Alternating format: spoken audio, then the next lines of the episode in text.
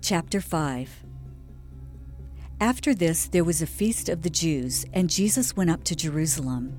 Now there is in Jerusalem by the sheep gate a pool, which is called in Hebrew Bethesda, having 5 porches. In these lay a great multitude of sick people, blind, lame, paralyzed, waiting for the moving of the water. For an angel went down at a certain time into the pool and stirred up the water. Then whoever stepped in first, after the stirring of the water, was made well of whatever disease he had. Now a certain man was there who had an infirmity 38 years. When Jesus saw him lying there and knew that he had already been in that condition a long time, he said to him, "Do you want to be made well?"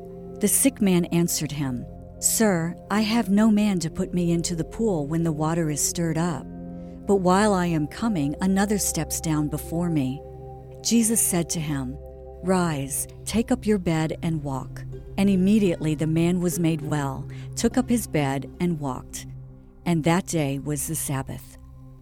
The Jews therefore said to him who was cured, "It is the Sabbath. It is not lawful for you to carry your bed." He answered them, "He who made me well said to me, 'Take up your bed and walk.'" Then they asked him, "Who is the man who said to you, 'Take up your bed and walk'?" But the one who was healed did not know who it was, for Jesus had withdrawn, a multitude being in that place. Afterward, Jesus found him in the temple and said to him, "See, you have been made well. Sin no more, lest a worse thing come upon you." The man departed and told the Jews that it was Jesus who had made him well.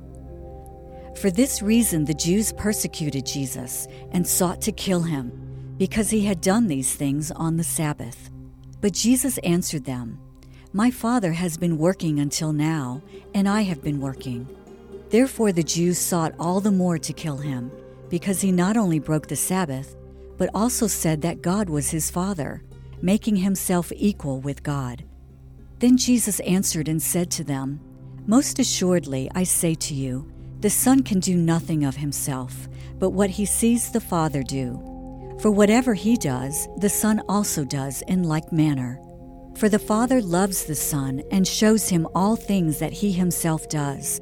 And he will show him greater works than these, that you may marvel.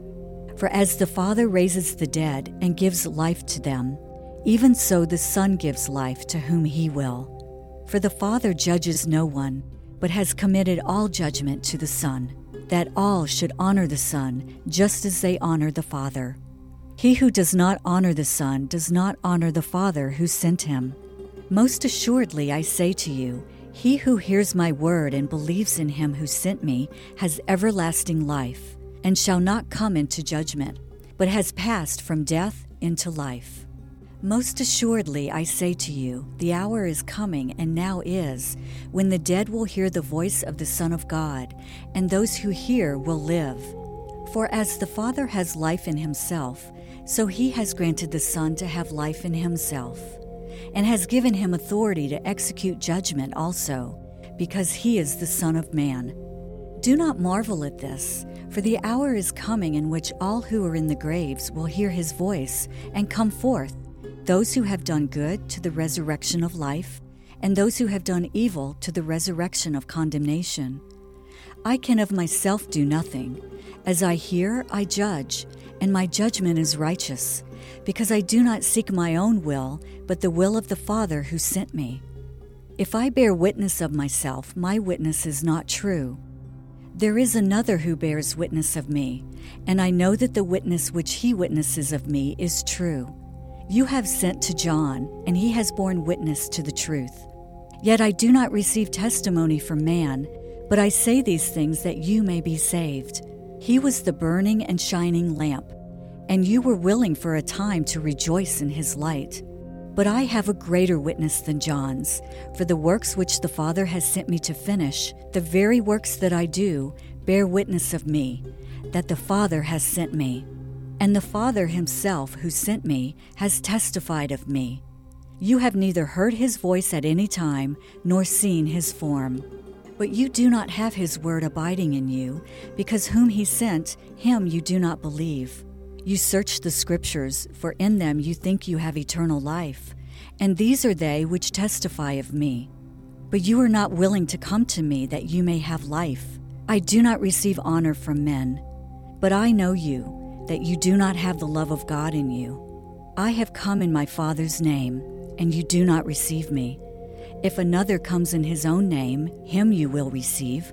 How can you believe, who receive honor from one another, and do not seek the honor that comes from the only God? Do not think that I shall accuse you to the Father. There is one who accuses you, Moses, in whom you trust.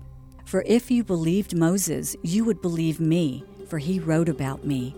But if you do not believe his writings, how will you believe my words?